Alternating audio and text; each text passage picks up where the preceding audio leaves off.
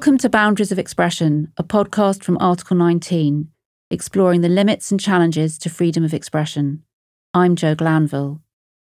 Today we're talking about surveillance, and in particular the software that turns your mobile into a spy in your pocket, tracking your movements, listening to everything you do. There was an outcry last year after a data leak revealed 50,000 mobile phones were potential targets of the most infamous software, Pegasus. In May, Spain's intelligence chief was sacked after revelations that politicians and activists in Catalonia were being spied on, as well as top politicians in the Spanish government, including the Prime Minister. This targeted surveillance is one of the greatest threats to freedom of expression in our time, wrecking the possibility of a private life and fatally undermining civil society. So, what's the solution? We're joined today by Ronald Deibert, Director of Citizen Lab in Canada, who's been at the forefront of exposing Pegasus. So, Ron, Pegasus has been at the centre of attention over the past year, and that's the spyware developed by NSO Group in Israel. And I'd like to ask you first when did Citizen Lab first start investigating this type of surveillance? How far back does it go? Mm-hmm. Well, for us, we've been uh, doing research on, let, us call it targeted espionage or targeted surveillance against global civil society for many years now, well over 15 years. We did the first, actually, the very first public report ever on cyber espionage back in 2009 a major report called Tracking GhostNet, which was about a China based cyber espionage campaign targeting Tibetans, journalists, and many governments around the world. And that really, that report really put the issue of cyber espionage on the map because up until then, most of the um, evidence was in the classified realms. Then, very shortly afterwards, around 2010, 2011, we started recognizing that there was a commercial market for surveillance technologies and especially spyware, technology that would enable government clients, whether they're law enforcement, intelligence services, to hack into devices. And this market was growing, it was largely unregulated. And we were starting to see bits and pieces of evidence of the services of some of these companies. So we started systematically tracking them. Uh, the first couple of reports that the Citizen Lab published back in 2011, 2012 on this topic were about companies other than NSO Group, uh, specifically a company called Hacking Team, which is based in Italy, no longer exists, and another company called Gamma Group, which made a spyware product called FinFisher or FinSpy. And then we first came across NSO Group in around 2015, and we were examining its infrastructure to the extent we could find bits and pieces of it that were uh, visible to our, our network mapping techniques. We had them on our radar, so to speak. And we got a real big breakthrough in 2016 in August when Ahmad Mansour, uh, who's a human rights defender based in the United Arab Emirates, received a couple of unsolicited text messages on his iPhone. Instead of clicking on them, he made the wise decision to forward them to us at the Citizen Lab. And one of our researchers, Bill Marczak, actually clicked on those messages in a controlled setting in the laboratory and infected one of our devices with Pegasus. We were actually able to capture the spyware. And we released a report at the end of August 2016 called The Million Dollar Dissident, which was the very first report on NSO Group. So you were the first to identify how Pegasus operates? That outside of the company itself and its clients, yes. and were you shocked by what you discovered? I wouldn't say we were shocked necessarily because we have done a lot of research into this topic. We knew about the capabilities. Of course, the Snowden disclosures had come out in 2013, which was providing everyone with a little bit of window into the type of techniques that are available to sophisticated government clients.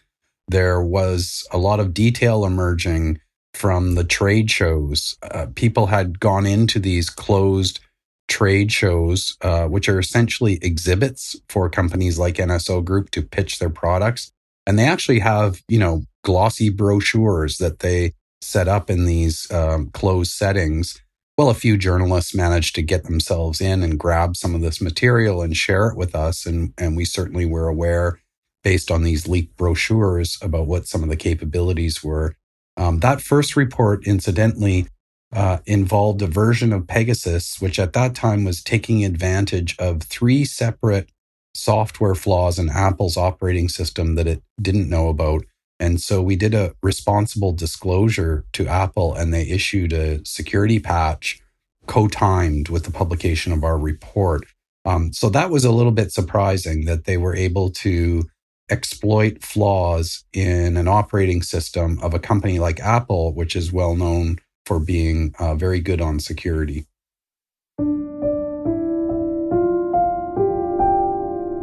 And what is it that makes Pegasus special? Um, well, I would say a couple of things. One is that, you know, there are many different ways in which governments can undertake surveillance, targeted surveillance against victims or targets. And some of them are actually very primitive. So you can accomplish more or less the same ends if you can get inside somebody's email inbox. And you can do that by tricking them into giving you their credentials. So there's no technology involved here. It's nothing very sophisticated, but it can give you a, a pretty extensive window into a person's activities if you can see all of their emails. But what Pegasus does is, is, and other spyware like it does, is on an order of magnitude uh, far greater, more powerful, more invasive. You know, of course, we rely now on these devices, these phones that we carry with us around with us all times. You know, many of us sleep with them next to us in our beds. Um, we use them for just about every aspect of our lives, and they're actually designed to be invasive. So they carry within them applications that are constantly scouring the device itself, all of your interactions, all of the data, your images, your videos, etc., and your movements to get a picture of you as a person for principally for advertising purposes. So if a government client can get inside that device, they can gather all of that data. So in other words, they can turn on the microphone, turn on the camera, follow a person around because of the, the GPS that's activated on the device, you know, turn that device into a spy in someone's pocket and get a picture of their entire life. So it is really, you know, remarkable capabilities, especially when you compare it next to how sophisticated that the actual implementation, you know, getting the spyware on a device has become. So in the early days in the 2010s, 2011, 2012 period, you needed to rely on some interaction with the target or physical access to the device. So, you know, if someone's crossing a border, you could take their phone, go behind a closed door, implant the spyware. But if you needed to do it remotely, you needed to trick them into doing something. Hence the text messages that were sent to Ahmad Mansour, which, you know, were designed to try to prompt him to click on the link, which would then activate the spyware. Now, uh, the latest versions of Pegasus require no interaction on the part of the target, and there is no visible evidence of tampering. So, in other words, uh, a government client using the latest version of Pegasus can take over virtually any device without any interaction with the target. Uh, one of the journalists that we discovered had his phone hacked with Pegasus, Ben Hubbard with the New York Times, described this as being robbed by a ghost, which I think is a good way of describing it. That's a brilliant and sinister description. And I'm thinking, I'm remembering that Ahmed Mansour, who'd been targeted by other surveillance, as, as Citizen Lab reported, right. he, he, he spotted it and forwarded it to you. And now there is no way that anyone can know if they're being spied on? Virtually no way. I mean, there there is some indication that maybe there will be performance issues with your phone, but that could be the there could be multiple reasons for that. So it's not a definitive answer. Um, of course, you have circumstantial evidence. Geez, I was, you know, communicating something privately and then it showed up on social media. How did that happen? But yeah, you're you're right. There's no kind of obvious lure that you could guard yourself against, which is very scary to contemplate when you think about mm. the government clients that have access to this technology, many of them are a liberal, authoritarian, dictators in charge, and so on, and are using it uh, largely without any control. But as, as you've exposed as well, democracies are at it too. Democracies uh, are very much not only into this, what we're describing, but also very lucrative clients for NSO Group, and they very much desire those type of of government clients because it helps them not only make money but legitimize what they're doing. They're especially interested in local law enforcement. So it's important to remember when we think about government clients, you might think, okay, how many governments are there in the world?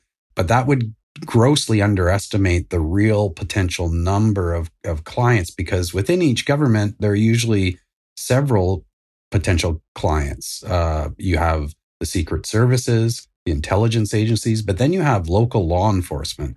So here in Canada, for example, every province has a, uh, a police agency and there's a national RCMP and then there are, are intelligence agencies. So a single country can have numerous government clients. And usually the, the lower ones are the least accountable from my experience. So if you look at the United States, for example, if, if Pegasus were to get in the hands of local law enforcement in the United States, which the company very much desires, but they're prohibited from doing so now because they're on a blacklist, um, that would make them a ton of money and there would be horrific wide, widespread abuses because of the problems of accountability around local law enforcement. And what does this mean for civil society? What's the impact on civil society, do you think?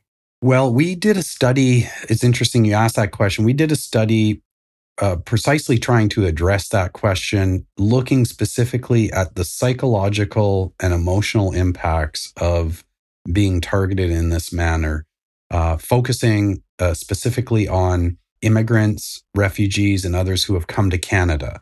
Uh, and the reason we started this study is because we did a uh, an investigation into the hacking of a Saudi activist who's now a Canadian permanent resident and was a close friend of Jamal Khashoggi.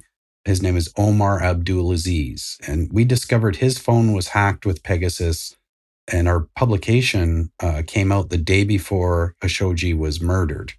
And the realization that Omar made once the report came out that uh, all of his communications with Jamal were being monitored because his phone was hacked. It, it traumatized him. You know, he felt guilty mm-hmm which, you know, you think he shouldn't, but it's understandable. Um, so we're seeing this type of so psychological and emotional harm, a real chilling effect cast over civil society. People are afraid to use the device in their hands. They are um, concerned about friends and family members back home, wherever that may be, who are who are targeted. it is it is really uh, you know sowing fear and paranoia, um, which is interesting to contrast to the way in which we used to think about digital technology in civil society, maybe 15 years ago, or even as, as recently as 10 years ago with the Arab Spring. Everyone was enthusiastic, uh, thinking about the creative ways we could use social media and our, our phones uh, to mobilize, to hold bad actors to account. Well, now the tables have turned because of this technology. And what we are seeing instead, we we sh- we showed this empirically in our report based on the interviews that we did, is instead people are scared. And fear is is sometimes the most important weapon, even if you don't hack somebody's device, but you're able to to cast a shadow of fear over civil society, you can really slow things down and and and confuse and disorient your adversaries, which may be one of the principal aims of doing this sort of digital repression. Yes, I mean, I think you're right. I think just just as has been observed before, just the existence of surveillance is enough to act as censorship, isn't That's it? That's right. That's right. So, I mean, really, activists, lawyers, journalists, human rights defenders, and all of us who care about our privacy are going to have to become extremely sophisticated and have sort of greater technical knowledge, really. Although, even then, I'm not really sure what you do. That this is the, the Jo, you've hit the really challenging part of the, the, the problem here is that when you're dealing with, let's call it nuclear scale spyware technology of the sort that I just described, it, it's it's so uh, orders of magnitude more sophisticated now. What is an individual to do? There, there's really, you know, there is low hanging fruit. I don't want to say it's hopeless. There, there are things all of us can do to build a routine into our daily habits, increase our digital hygiene. We actually have a guide that, that we produce that we now turned over to Consumer Reports called Security Planner that I would recommend to everyone to take a look at and use. It gives you little digital security tips. But the reality is, when you're going against adversaries that have this level of capability, it's very hard to defend yourself against. And, and that means that we need to have solutions at a different level. So we can't expect individuals to solve the problem. Uh, we need to look for a, a, solutions that are systematic and structural and at a higher level. And that, that ultimately means government regulation. In many ways, I think it's analogous to the problem of climate change. So, you know, when, when thinking about the climate crisis, all of us say to ourselves, you know, what could we do differently? What, how can I change my daily habits? But ultimately, individuals taking these steps is not going to solve the overall problem, which is global in nature and requires fundamental restructuring. And I think it's the same with this, this problem.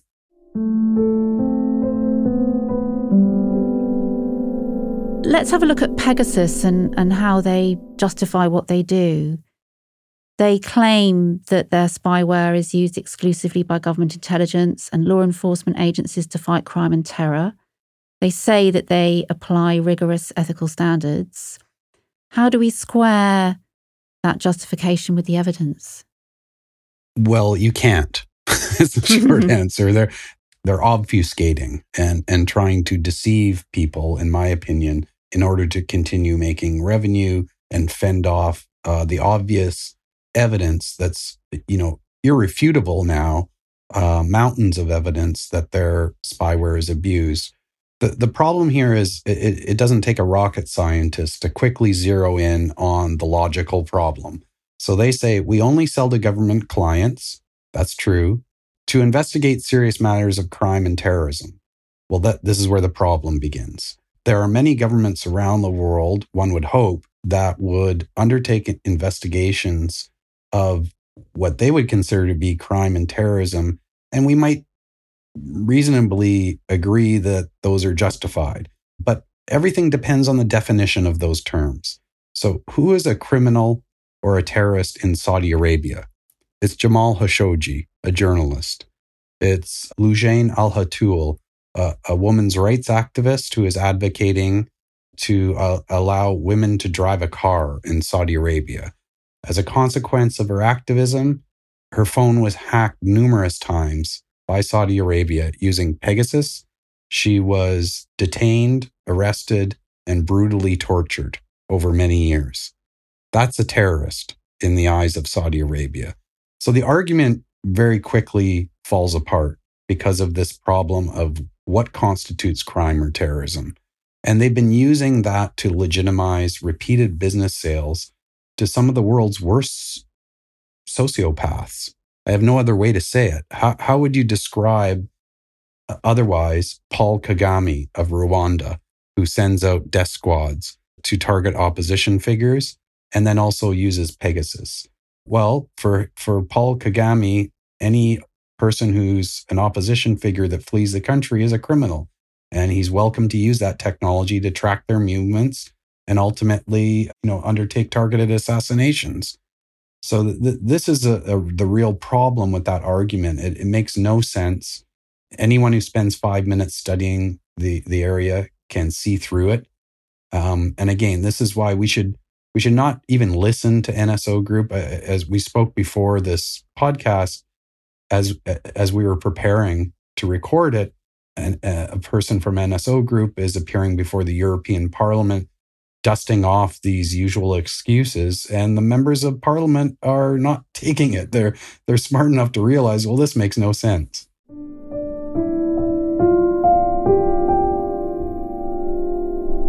So, where does the responsibility lie if we start trying to look at what can be done?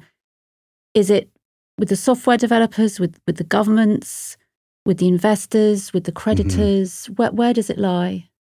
I think all of those and more is how I would answer it. That, you know, there's no one single solution to this problem. I think first we have to acknowledge this is going to be a super difficult problem to fix. Why? Because every government is invested in this area and it's making a lot of people a lot of money. That combination is pretty potent. It'll be very difficult, even in a country like Canada or the United Kingdom, to get buy in from the intelligence agencies who contract with companies, maybe not NSO Group itself, but companies like them. They would really prefer to keep things behind closed doors. That's how they operate. Uh, they have various layers of secrecy. They, they generally speaking, do not like to have outside accountability at the best of times. So you're dealing with a very difficult sector to regulate, even in the most healthy, liberal, democratic countries. Uh, when you add into the picture the growing number of non democratic authoritarian countries, the challenges get even steeper. Then you have the problem of how lucrative this industry is and how the companies that manufacture this type of technology are able to exploit tricks of the financial trade in order to obfuscate their ownership, create shell companies and various investment structures that are specifically designed to evade accountability. The same type of techniques that are used by money launderers and kleptocrats worldwide. That makes it very difficult to even begin an investigation to find out who is responsible for particular sales or contracts or whatever. For example, NSO Group, when it sells to a government client, it almost always sets up one or more intermediary companies that are based inside the country of concern in order to facilitate the sales. Why do they do this? To mostly to evade accountability, in my opinion. So we, we need to start thinking about this holistically and recognize, first of all, that it's not going to be easy. In, in my opinion, what needs to happen is everything that you mentioned. Uh, so we need the big companies, Apple, Google, Facebook, etc., to be more proactive. These companies uh, have a lot of visibility into what's going on within their networks involving their customers who are targeted. We've seen some of them take some pretty dramatic steps in the last few years. Uh, WhatsApp notified a number of victims of Pegasus. Apple did the same. Both of those companies have sued NSO Group those are all very encouraging developments. If we could get more of that from the tech sector, that would be great. We've also seen some governments take some dramatic steps. So, as I mentioned, the European Parliament has begun a special investigation into Pegasus because of revelations of spying in some European countries. We need more of those type of special investigations. The United States has has taken some regulatory steps that have had a pretty big impact on at least a couple of the companies.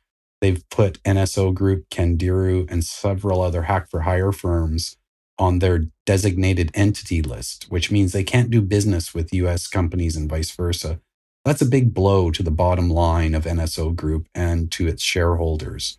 But, you know, again, here we have to recognize that NSO Group is not the only game in town. Uh, they they will almost, I expect any day they will fold they, they will become insolvent because of their financial problems. But the personnel will just go to another company. They will rebrand under a different corporate edifice and continue to do business in another guise. And they're only one company among, uh, you know, many, many dozens of these type of companies worldwide. Do you see international human rights bodies being able to come up with an effective answer to? Yes, they have a very important role to play in terms of setting setting the normative terrain, uh, making sure to um, put the issue on the agenda uh, of policymakers, uh, to not let it disappear, to point out the contradictions, as we've been speaking about, um, to emphasize the importance of transparency and public accountability. Of course, many of them lack the type of, you know, the specific means to do something tangible. But uh, many others actually have that power. So the European Parliament can go a long way to creating rules that governments would be obliged to follow if this investigation actually unearths clear evidence of abuse. Um, that that's pretty meaningful. So I think that that's an important layer uh, to keep in mind. And how worried are you about this recent story that a US defense company is in talks to buy NSO Group? We're very worried about that, actually, myself and my colleagues and the people in this space. Uh, recall earlier we were talking about the issue of or the prospect of companies like NSO Group selling to local law enforcement. I think that's the play here uh, that NSO wants to get a US buyer. And the, the argument that's being made here by both the prospective purchaser and NSO Group's backers is that this will bring them under US control. And what it will do will, will show that the Biden administration is not actually as serious as they seemed in terms of taking this, this problem to task. And they will be able to do business with US customers, which opens up uh, this extraordinarily lucrative marketplace that is also prone to abuse. So we think this is a, a, a carefully curated strategy to get around or to nullify the Com- Commerce Department designated entity list and create a kind of umbrella around NSO Group and its technology, which would actually enhance its sales. So we hope that it, it won't happen. Fortunately, the White House has made very clear signals that they disapprove of this sale on national security grounds. And I hope that that continues. And why do you think it's taken so long for there to be such an outcry about this spyware, given that you, as you outlined at the beginning, have been exposing this for a while now. Is it because it's not just about abuse of human rights, but governments see that it's an issue of national security? I think it's a that's a good really good question. It's a combination of things. You know, the the very first report I talked about in 2016 was on the front page of the New York Times, so we can't complain about the coverage that we've received. Virtually every one of our reports gets widespread publicity as do those of our partners at Amnesty International. I, I think a couple of things have really helped amplify the issue. One is the Pegasus Project, which was organized by Forbidden Stories and Amnesty International and others, consortium of journalists. In that case, they acquired what appeared to be uh, 50,000 telephone numbers that were used to do reconnaissance on potential targets prior to NSO exploits being fired at those devices. And within that list were a number of very prominent politicians, including Emmanuel Macron. And that was quickly followed by several other cases demonstrating that Pegasus is also used for international espionage. That's one of the kind of dirty open secrets of the surveillance industry is that even though they say their technology is used strictly to to help governments investigate crime and terrorism, we know it's abused to target civil society, but it's also used by states to spy on each other. And so we've had a couple of these incidents come up where in our work and in others' work, where heads of state, very senior foreign policy officials, diplomats have had their phones hacked with Pegasus. And I think that really kind of rattled people within governments. And of course, you have competing interests. So there's an ongoing debate right now about how to deal with this problem because they're both worried about it and dependent on it at the same time. So that I, am hopeful that you know there will continue to be a mature discussion about the rea- the real risks of this technology to both human rights and to national security. And my last question if there's one thing in an ideal world that, that you could make happen to change this situation, what would that be? Yeah, that's a really tough question because I think there's not one solution to this problem. I, will tell you something that I think we need more of. You know, the Citizen Lab has been doing this work for many years. We are really excited to see Amnesty International mount their security lab, and they do very similar reports to us. if we had 15 more organizations like that around the world doing the type of very careful evidence based research that Amnesty International Security Lab does and Citizen Lab does, I think we'd be able to hold governments and companies more accountable. So, you know, if there was one thing, I guess I'm saying this in a, in a slightly biased manner as a researcher, I would like to see more, especially university based research groups doing the type of work that we do. So, Ron, thank you for a really fascinating discussion. And I, I think you've put out um, a very interesting suggestion to funders, possibly who might be listening, to help to create more organizations like Citizen Lab. Thank you very much. My pleasure. Thank you for having me on the show. Thank you. You've been listening to Boundaries of Expression from Article 19, produced and presented by Jo Glanville, recorded and mixed at Bison Studios in London. If you'd like to find out more about Article 19's work defending freedom of expression, please visit article19.org.